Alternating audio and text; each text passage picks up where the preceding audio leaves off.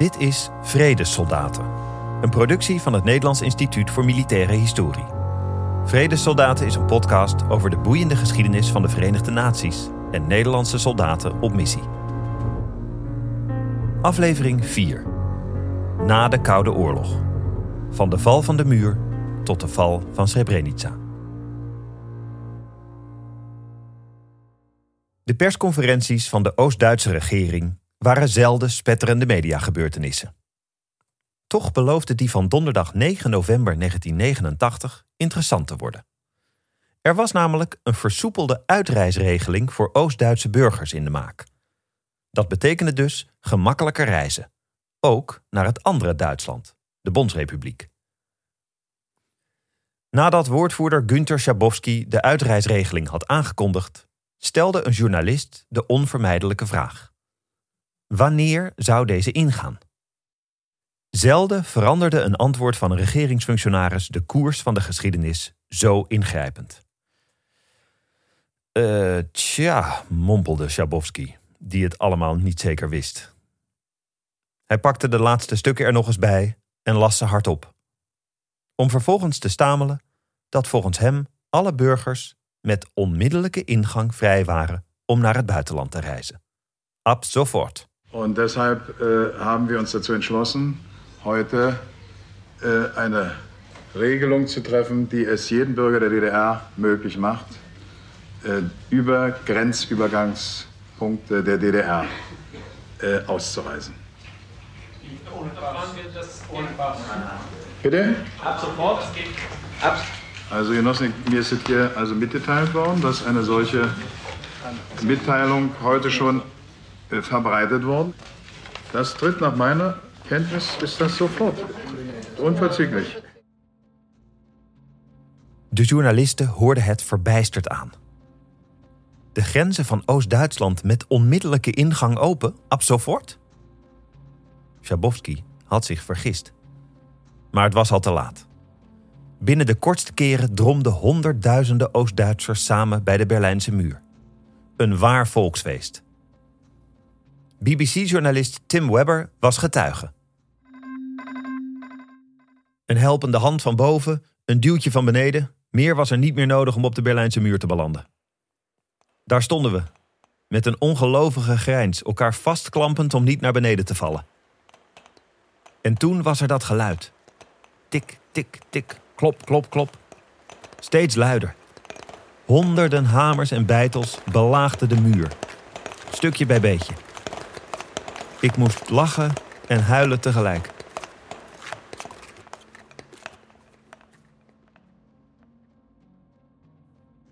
Hamers en beitels werden mokers. En binnen een paar uur had de ooit zo onverbiddelijke barrière tussen Oost en West haar betekenis verloren. Een menselijke vloedgolf drukte tegen de grensposten. Met een schaapachtige grijns openden de ooit zo ongenaakbare Oost-Duitse grenswachten de slagbomen. Wat moesten ze anders? Uitgelaten stroomde de massa het kapitalistische koopparadijs West-Berlijn binnen. Te voet of in kuchende, walmende trabantjes. Zo snel kon het gaan. Günther Schabowski zou donderdag 9 november 1989 niet snel vergeten. En met hem miljoenen andere Duitsers. Nog een jaar later waren de twee Duitslanden verenigd. Op 3 oktober 1990. Sindsdien bekend als de Dag van de Duitse Eenheid. Well, Dan, if you can hear me over this din, it's happened, it's official.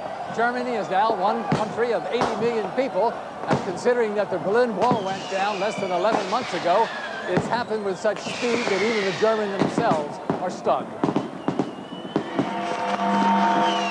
At midnight, the West German flag, now the flag of all of Germany, was raised at the old Parliament building, the first act of a fully sovereign Germany of almost 80 million people, the most powerful country in Europe. Happy birthday, dear Deutschland. More than a million Germans are out on the streets of Berlin tonight, celebrating the birth of a united Germany in what is once again its official capital. The giant street party stretches from the historic Brandenburg Gate into both halves of the city. Hoe adembenemend ook, de ommezwaai in Oost-Duitsland stond niet op zichzelf. Alles behalve.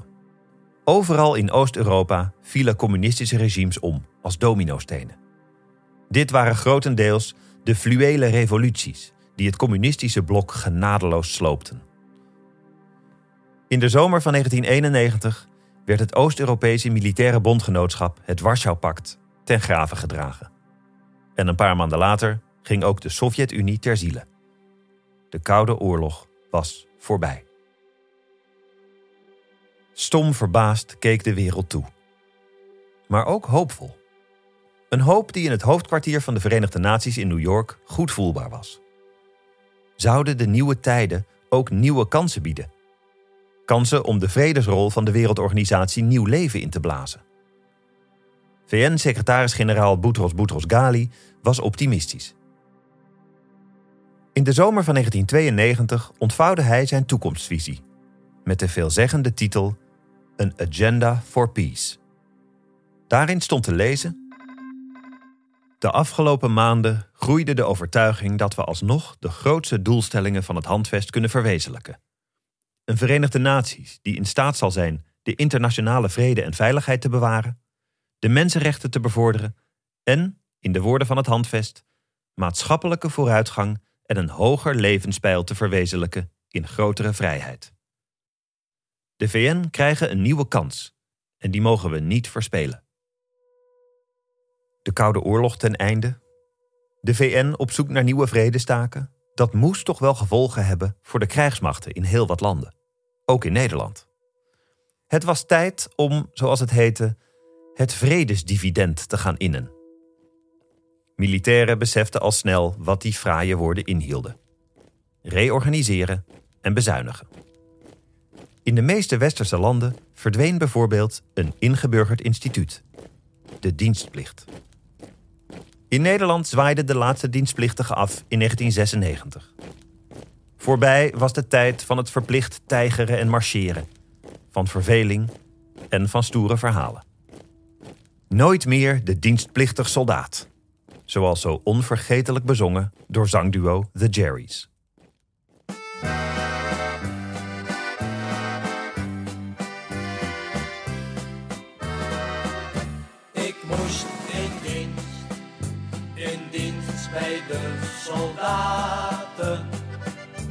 Dus moest ik jou voor lange tijd verlaten.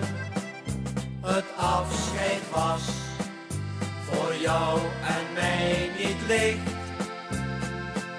Soldaat zijn is voor iedere jongen plicht. De hele dag moet ik hier exerceren. Op schildwacht staan en ook nog groeten leren. Maar iedere dag, elk uur dat ik jou mis, besef ik nu hoe zwaar de diensttijd is.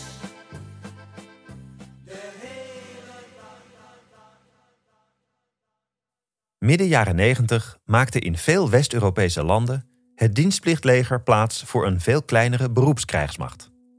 Met een nieuw takenpakket. Flexibel en expeditionair waren de nieuwe toverwoorden. Niet langer was de blik naar het oosten gericht, naar de Sovjet-Unie en het Warschau-pact. Nee, het uitvoeren van internationale vredesoperaties stond nu bovenaan het lijstje.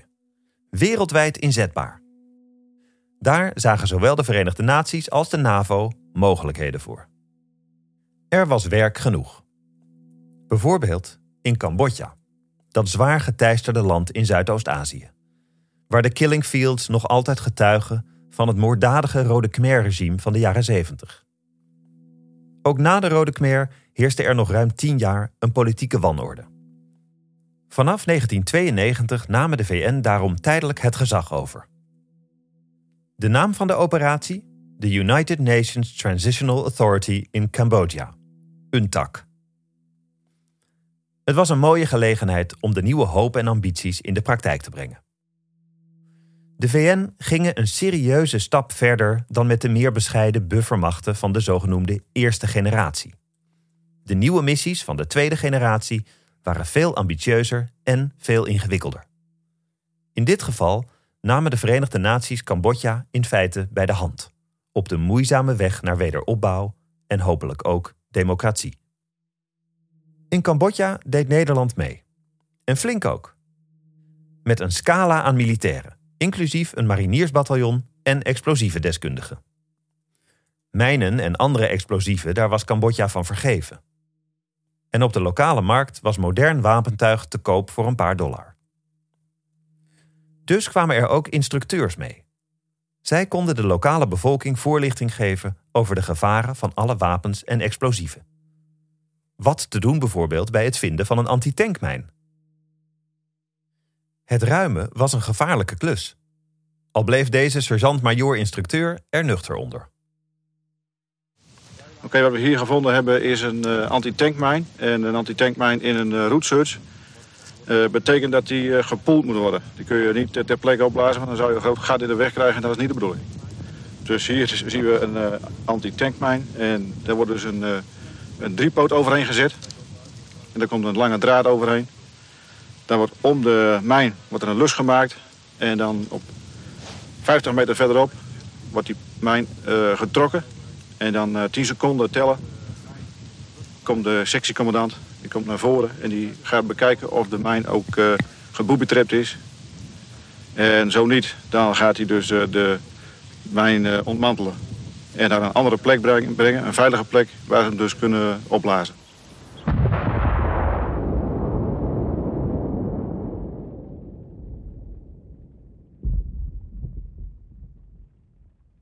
UNTAC was in vele opzichten een nieuw soort missie. Maar wat het wel weer blootlegde, was het bureaucratische geharrewar. Dat zorgde elke dag opnieuw voor irritaties. Bijvoorbeeld bij de Nederlandse detachementscommandant, luitenant-kolonel der mariniers, Patrick Kammaert. De VN-organisatie in New York is een log bureaucratisch orgaan. Vriend en vijand zijn het daarover eens.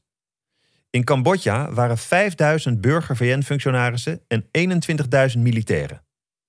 In het weekend kon men echter een kanon afschieten in de overheidsgebouwen in de hoofdstad Phnom Penh. De lokettenmentaliteit en de invulling van formulieren in tienvoud brachten ons soms tot razernij. En toch, uiteindelijk stond UNTAC te boek als een redelijk succes. In 1993 verliepen de Cambodjaanse verkiezingen in elk geval betrekkelijk rustig. Maar succes op de ene plek was nog geen garantie voor succes elders. Dichter bij huis, op de Balkan, was een ander gruwelijk conflict uitgebroken. Met donderend geraas was de federale staat Joegoslavië uiteengeklapt. Met de moed der wanhoop probeerde de internationale gemeenschap vanaf 1991 het conflict te managen, maar eigenlijk te vergeefs. Van de verschillende vredesmissies op de Balkan was de United Nations Protection Force, UNPROFOR, de belangrijkste. Ook hier was Nederland vanaf 1991 goed vertegenwoordigd. Met onder meer waarnemers, een verbindingseenheid en samen met de Belgen een transportbataljon. Maar in feite was UNPROFOR een speelbal van de lokale partijen. Die treiterden en sarden dat het een lieve lust was. Sommige critici meenden zelfs dat dit soort halfslachtig ingrijpen van buitenaf juist averechts werkte dat de Verenigde Naties de bloedige oorlog alleen maar verlengden. Een uitweg leek er niet te zijn. Hoogstens een frustrerend voortmodderscenario. Begin 1994 legde oorlogscorrespondent Martin Bell van de BBC de frustratie treffend vast. Hij bezocht onder meer het Bosnische dorp Santici. Daar was een deel van het transportbataljon gelegerd. This is what UN duty in Bosnia has come to. A necessary emphasis on self-protection, an uncontrollable war outside, and long hours in the bunker.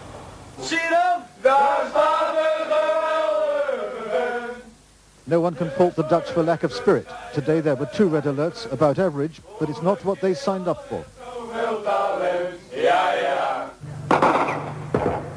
Even when the alert is over, the shooting resumes.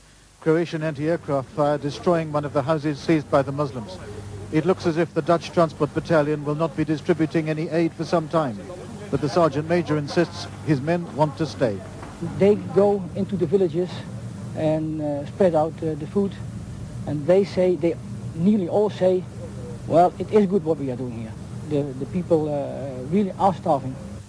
But so far from home, so close to the war, the Dutch are finding their service in Bosnia an exercise in frustration. Theirs is a spectator's role as the two sides fight it out. Martin Bell, BBC News, Santici. Het gevoel een toeschouwer te zijn, frustratie en soms tevredenheid als de noodhulp een keer wel goed terecht kwam. Wie niet beter wist, waande zich bij het Nederlandse Unifil-bataljon in Zuid-Libanon tien jaar eerder. Het was een onmacht die de voorzitter van de militaire vakbond, Bouke Snoep, als volgt verwoordde. Onze militairen zijn in dienst gegaan vanwege Nederland, God, de koningin en de NAVO. Niet om zich voor een probleem dat het hunne niet is voor de kop te laten schieten. Duidelijke taal. En de problemen verdwenen niet zomaar. Integendeel. Begin 1993 zette een eigenwijze Franse generaal de boel nog verder op scherp. Die Franse generaal was niet de eerste de beste. Het was de VN-commandant in Bosnië-Herzegovina, Philippe Morillon. In maart 1993 trok Morillon met een klein konvooi blauwhelmen naar een Bosnisch stadje, vlakbij de Servische grens, Srebrenica. Ooit een innemend toeristisch plaatsje. Nu zaten er zo'n 40.000 moslims die geen kant op konden. Ze waren hongerig, uitgeput en omsingeld door Bosnisch-Servische troepen. Dus toen generaal Morillon opdook, klampte de moslimbevolking zich aan hem vast en lieten ze hem niet meer gaan. Daarop deed Morillon een belofte. Een belofte met verstrekkende gevolgen. I deliberately came here and I have now decided to stay here in Srebrenica. You are now under the protection of the UN forces. But, but if this doesn't work, General, what do you think it will do to the people? Because But they it will, it will work. It will work. It will work, it will work. Ja, dat kon Morillon wel zeggen, maar in Washington, Parijs en zeker in New York sloeg nu de stress toe. De VN-veiligheidsraad vroeg zich koortsachtig af hoe ze de toezegging van Morillon om de moslims te beschermen konden waarmaken. En dan ook nog zonder de schijn van partijdigheid te wekken.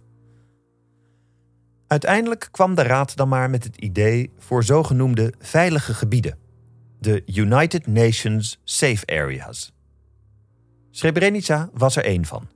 Ook vijf andere omsingelde moslimgebieden kregen diezelfde status van veilig gebied. Nu kwam het aan op de militaire uitvoering.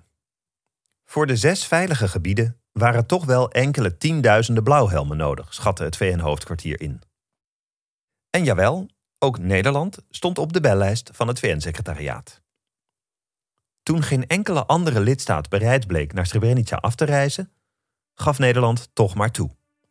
Critici zouden later zeggen: Nederland zwom blind de fuik van Srebrenica in. Vanaf begin 1994 zou een Nederlands bataljon, Dutchbed, het veilige gebied Srebrenica gaan beschermen. In Nederland zelf vond de militaire top het maar niks. Veel te veel onzekerheden. Maar zoals zo vaak gold ook nu weer: als de politiek het echt wilde, was weigeren eigenlijk geen optie. Dus werd de knop omgezet. Een betrokken generaal typeerde de opdracht in Srebrenica als niet eenvoudig, maar uitvoerbaar en zelfs eervol. Eervol. In die omschrijving klonk een beetje trots door. Waar iedereen terugdeinsde, nam Nederland toch maar mooi zijn verantwoordelijkheid. In totaal zouden drie bataljons vertrekken naar Srebrenica, elk voor een half jaar. De commandant van het eerste bataljon, overste Ruud Vermeulen, straalde voor het vertrek vertrouwen uit, vanzelfsprekend. Maar Vermeulen erkende ook dat het vooral een kwestie van afwachten zou worden. En dat betekende een behoorlijke omschakeling voor de Dutchbatters. De luchtmobiele soldaten waren opgeleid voor gevechtstaken. Als neutrale vredesmacht tussen partijen gaan staan die elkaar haten, dat was andere koek. Ik denk als commandant, en daarmee wil ik het toch echt aanduiden dat ik daar voor 100% achter sta. Ik heb me goed opgeleid, mentaal, zowel, zowel voor wat betreft vakkennis... en een uitstekend uitgeruste eenheid waarmee ik uh, deze taak kan volbrengen. Kijk, ik heb ook mortieren. Dus uh, men kan van alles doen. Alleen ter plekke, en dat zijn de als cases weer... ter plekke moet ik beoordelen wat ik hieraan, uh, hieraan ga doen. Maar de soldaten gaan niet naar Bosnië om te vechten. Hun taak is het verlenen van hulp en bescherming. En dat is niet waar de luchtmobiele brigade voor is opgeleid. Een, uh, een man is gewend om aan de kant van de weg te lopen. Te zorgen dat zijn slagschaduw niet zichtbaar is. En nu in één keer moet hij midden op de weg gaan lopen. Hij moet zichtbaar zijn, want hij is een VN-soldaat.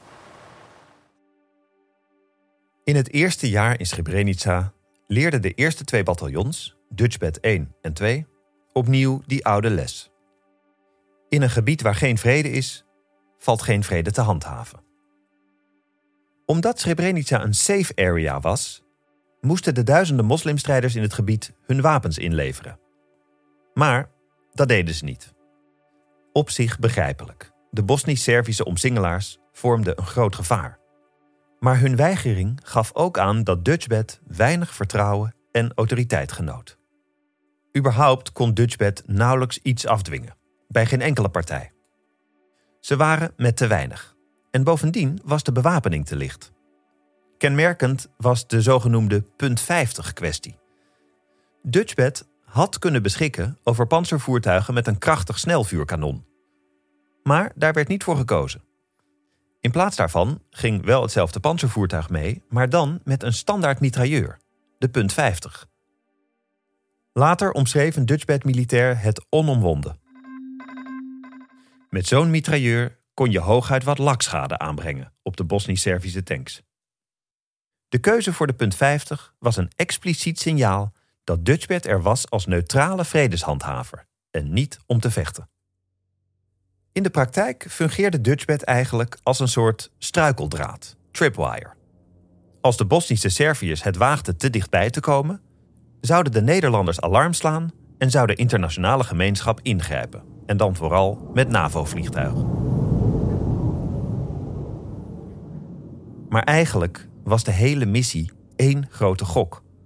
Alles dreef op de hoop dat de Bosnische Serviërs het niet zouden aandurven de internationale gemeenschap openlijk uit te dagen en te schofferen. Die hoop was ijdel.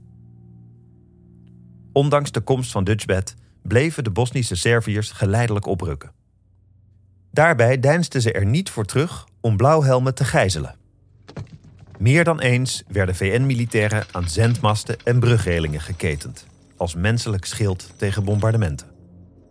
In de zomer van 1995, toen het laatste bataljon, Dutchbed 3, zich klaarmaakte om huiswaarts te keren, zette de Bosnisch-Servische generaal Radko Mladic de aanval in op Srebrenica. Van de beloofde luchtsteun kwam nauwelijks iets terecht. NAVO-vliegtuigen gooiden twee bommen, die waarschijnlijk één tank vernietigden. Generaal Mladic zette de situatie volledig naar zijn hand. Nog meer bommen en ik richt een bloedbad aan, dreigde hij. Het was een ongelijke strijd. De Nederlanders werden zonder pardon opzij geschoven. En op 11 juli 1995 was het gebied in Bosnisch-Servische handen. Wat nu? In alle chaos concentreerde Dutchbed zich op het redden van zoveel mogelijk vrouwen, kinderen en ouden vandaag. Hun evacuatie gebeurde nota bene met bussen die door generaal Mladic waren geregeld. Een paar honderd moslimmannen waren naar het Nederlandse hoofdkwartier gevlucht. Zij werden door Dutchbed weggestuurd en door de Bosnische Serviërs opgepakt. De rest van de mannen probeerde op eigen houtje veilig gebied te bereiken. Maar de Bosnische Serviërs waren meedogenloos en voltrokken in hoog tempo hun etnische zuivering. Op de avond van 13 juli deed het NOS-journaal verslag. Heren, de etnische schoonmaken in de veroverde enclave Srebrenica is in volle gang. Bosnische Serviërs deporteren in hoog tempo nu duizenden en duizenden moslims. Net als bij vorige zuiveringen door de Serviërs doen ook nu weer verhalen de ronde over verkrachtingen en moorden. Maar de VN kan die niet bevestigen. De internationale gemeenschap heeft maar één keuze: toekijken en hopen dat de Bosnische Serviërs andere moslim-enclaves zoals Jepa en Gorazde voorlopig niet veroveren. De vluchtelingen die het lichamelijk aankunnen worden richting Tuzla gedirigeerd. Soldaten van Dutchbed begeleiden deze exodus. Meer dan 8000 moslimmannen werden vermoord. Een genocide. Het gebeurde grotendeels buiten het zicht van Dutchbed. Maar vermoedens welk lot de mannen had getroffen, waren er genoeg. Later vertelde een Dutchbetter... Ik zat op een observatiepost op de grens van het veilige gebied. We zijn daar gevangen genomen. Later zagen wij vanaf de observatiepost hoe volle bussen met mannen over de heuvel reden. Daarna hoorden we machinegeweren schieten.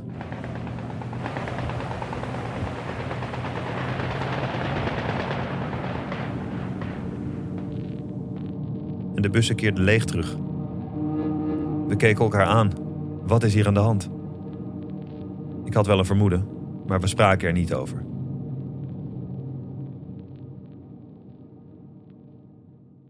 Ondertussen gingen de beelden uit Srebrenica de wereld over. Beelden die de onmacht van Dutchbed en de VN genadeloos blootlegden. Beelden zoals die van de eerste ontmoeting tussen overste Tom Karremans en generaal Mladic op de avond van 11 juli. In een hotel niet ver van het Dutchbed hoofdkwartier. Nemojte vi mene da fantazirate, gospodine potkončić, odgovorite na moje pitanje. Jeste vi naredili da vaša vojska puca po mojoj vojsci? Down to do the fantasy here, Colonel, and just simply tell me, did you give an order that your soldiers shoot at my soldiers? I gave the order to defend themselves. Dao sam naređenje Say I'm a piano player, kao što imam uvijek običaj da kažem ja sam svirač klavira. don't shoot the piano player. Nemojte da pucate u pijanstvo. Stop ste vi pianist. Ima puno pijanista. Het is slecht te verstaan, maar op het eind blaft generaal Mladic: U bent een waardeloze pianist. En wat de wereld ook te zien kreeg, na dit gesprek hieven Karamans en Mladic het glas. En daar bleef het niet bij qua beeldvorming. Een paar dagen later mocht Dutchbed vertrekken naar de VN-basis bij Zagreb. Daar aangekomen was er natuurlijk vermoeidheid, maar ook ontlading. Er was ook bier en een fanfarekorps. En van het een kwam het ander.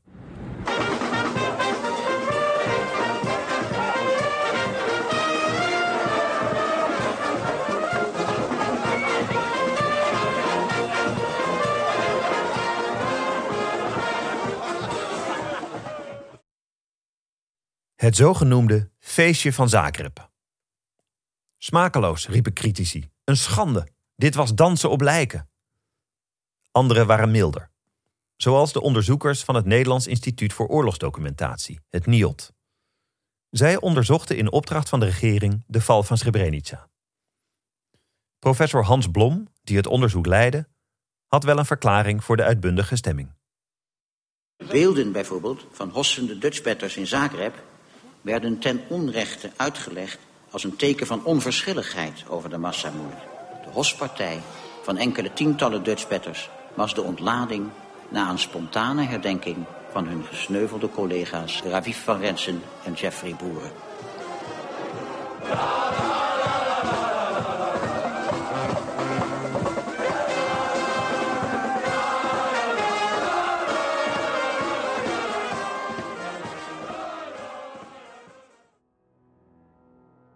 In ieder geval was de herinnering aan het Srebrenica-drama vaak emotioneel, verwarrend en bitter.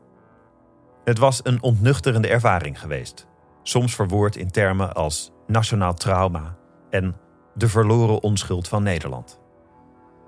En tegelijk was er dat onbehagelijke gevoel dat Nederland door de VN en de grote mogendheden in de steek was gelaten, of zelfs was verraden.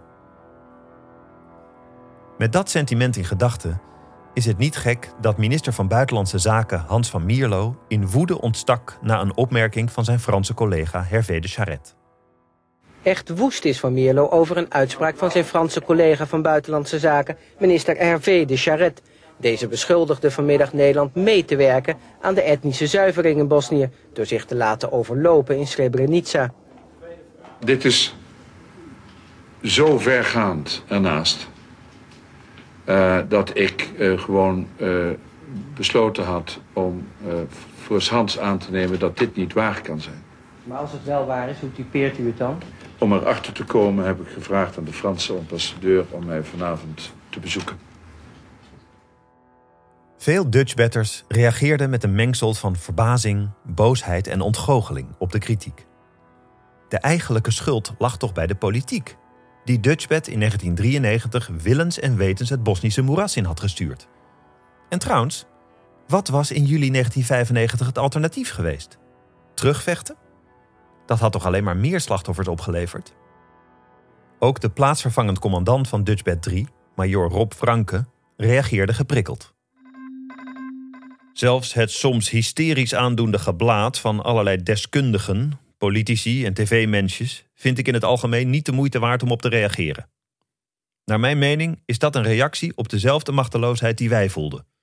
Alleen zijn wij door de gebeurtenissen wijzer geworden en zij reageren puberaal met zoeken naar schuldigen.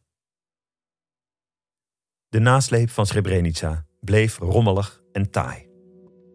Een opeenstapeling van onthullingen, onderzoeken en rechtszaken. Nederland was niet schuldig aan het drama, vond de regering. Dutchbed viel sowieso onder operationeel bevel van de VN, niet van Nederland. Mede daarom kwam het aftreden van premier Wim Kok en zijn kabinet in 2002 toch wel als een verrassing. Aanleiding was het Srebrenica-rapport van het NIOD. Het zeer uitgebreide rapport bracht niet eens zo heel veel nieuws. De voornaamste schuldigen aan de genocide waren natuurlijk de Bosnische Serviërs. Maar verder schoof het NIOD-rapport zowat alle betrokkenen een klein stukje verantwoordelijkheid of schuld toe. Dat vond premier Kok onbevredigend. Naar zijn mening moest er wel degelijk serieus politieke verantwoordelijkheid worden genomen. Mevrouw de voorzitter, zojuist heb ik aan Hare Majesteit de Koningin het ontslag aangeboden van het voltallige kabinet. Ik ben tot de slotsom gekomen dat de ernst van de bevindingen van het NIOD niet zonder politieke consequenties mogen blijven. De val van de enclave Srebrenica en de moordpartijen die daarop volgden vormen een dramatische gebeurtenis in de wereldgeschiedenis. De internationale gemeenschap is anoniem en kan niet op een zichtbare manier verantwoording nemen, verantwoordelijkheid nemen tegenover de slachtoffers en nabestaanden van Srebrenica. Ik kan en doe dat wel. Dank u wel. Er volgde nog een parlementaire enquête. Maar die had door het aftreden van de regering Kok veel van haar kracht verloren. Ook spanden nabestaanden van de slachtoffers in Srebrenica nog rechtszaken aan tegen de Nederlandse staat. Na een lang juridisch gevecht kregen de nabestaanden een beetje gelijk. Een klein, afgewogen beetje. In 2019 oordeelde de Hoge Raad dat de staat voor 10% aansprakelijk was. En dan in het bijzonder voor het wegsturen van de honderden moslimmannen die naar het Dutchbedkamp waren gevlucht. Geen van hen overleefde het. Nog even terug naar de oorlog in Bosnië. Terwijl Nederland begon aan zijn lange worsteling met de erfenis van Srebrenica, maakte de getergde internationale gemeenschap zich eindelijk op voor krachtig militair ingrijpen. Op 28 augustus 1995 richtten de Bosnische Serviërs een nieuw bloedbad aan. Een mortiergranaat trof de Markalem-markt in Sarajevo. Bijna 70 doden en 150 gewonden. Nu was de maat vol. Twee weken lang bombardeerden NAVO-vliegtuigen de Bosnische Serviërs. En vanaf de berg Igman, vlakbij Sarajevo, beschoot een multinationale brigade de Bosnisch-Servische stellingen. Tot die brigade behoorde onder meer een Nederlandse mortiereenheid van het Korps Mariniers.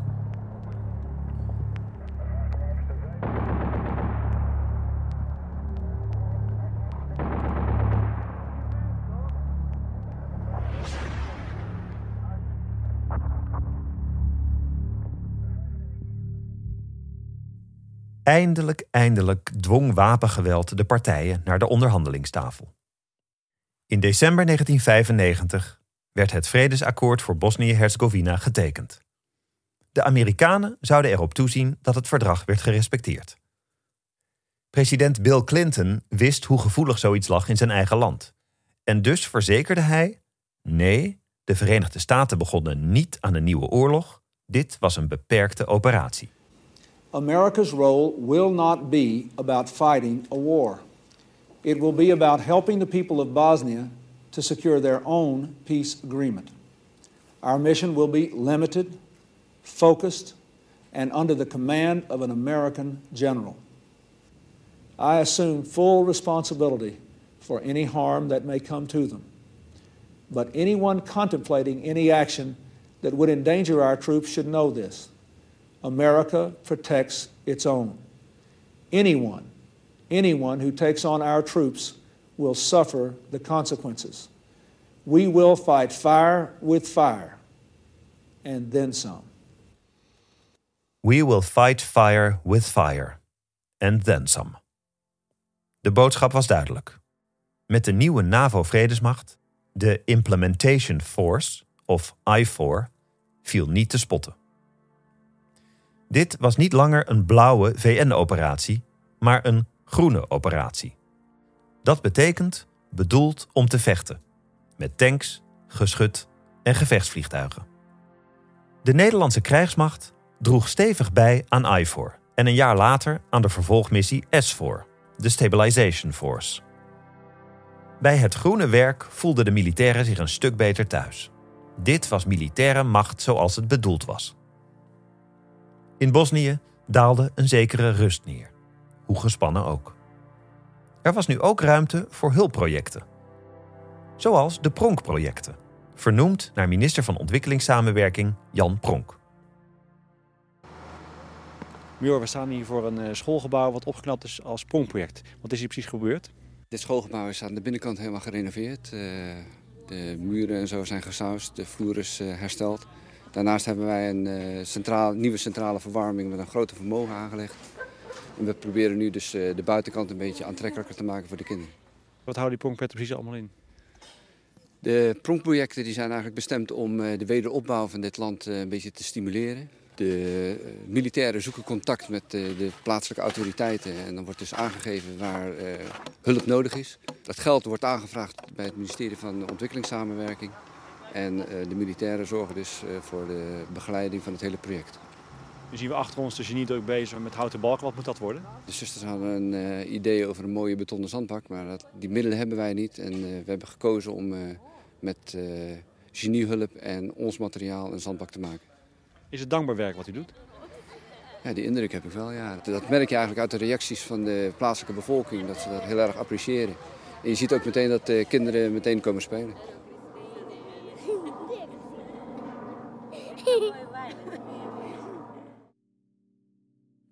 Heerste er in Bosnië een nerveuze rust?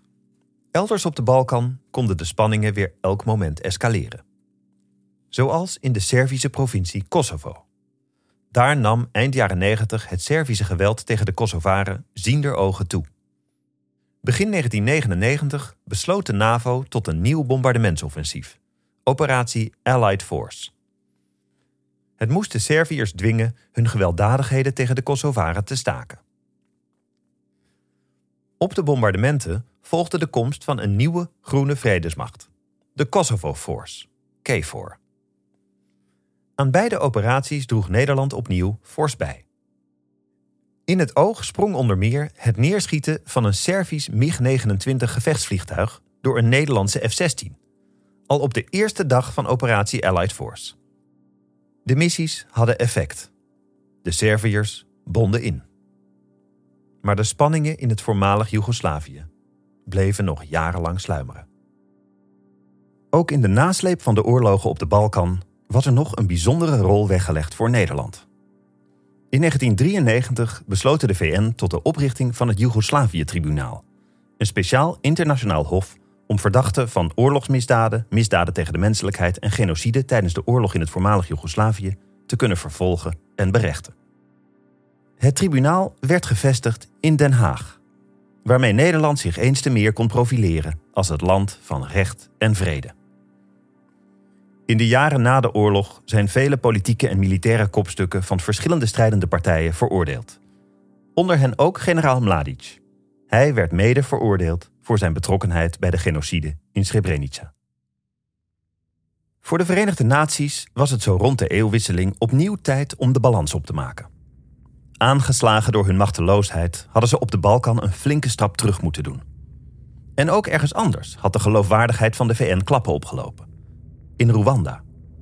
Daar woedde begin jaren 90 een burgeroorlog tussen de Hutus en de Tutsis. En ondanks de aanwezigheid van een VN-vredesmacht voltrok zich in 1994 een gruwelijke genocide. In drie maanden tijd vermoorden Hutu-milities naar schatting tussen de 5 en 600.000 Tutsis. De VN had hem machteloos moeten toekijken.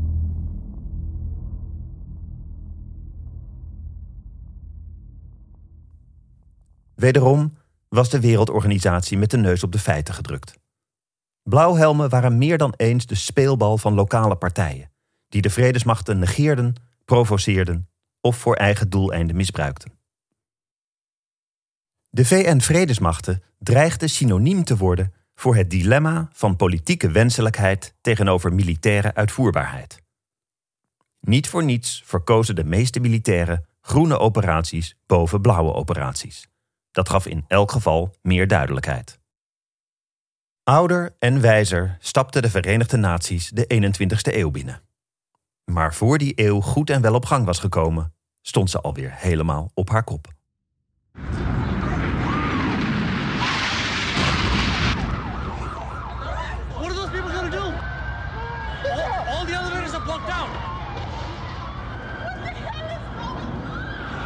Oh my god. So both towers are now. Okay, now, I got an aircraft six miles east of the White House. Crystal City, just north of Crystal City. Just to the north of your town. Yeah, stop all departures. Pentagon just got hit. No CNN. God damn, I can't even protect my NCA. Het was 11 september 2001. 9-11. America under attack. De wereld was in shock. Termen als Al-Qaeda, Osama bin Laden en Ground Zero waren niet meer weg te denken uit de nieuwsbulletins. Maar was er echt een nieuw tijdvak aangebroken? En zo ja, wat was dan de rol van de Verenigde Naties? En van Nederland? In de volgende aflevering leren we hoe de War on Terror wereldwijd een begrip werd. Bondgenoten van de Verenigde Staten werden voor het blok gezet. Either you are with us or you are with the terrorists. Wat zou Nederland doen? De kat uit de boom kijken? Of toch vol op de Amerikaanse trein springen richting Irak en Afghanistan? Nieuwe vechtmissies en wederopbouwmissies stonden voor de deur. Nederland zou zijn steentje bijdragen en liet de wereld kennismaken met de drie D's en met de Dutch Approach. Dit en meer hoort u volgende maand in Vredesoldaten. Vredesoldaten is een podcast van het Nederlands Instituut voor Militaire Historie, geproduceerd door Dag en Nacht Media.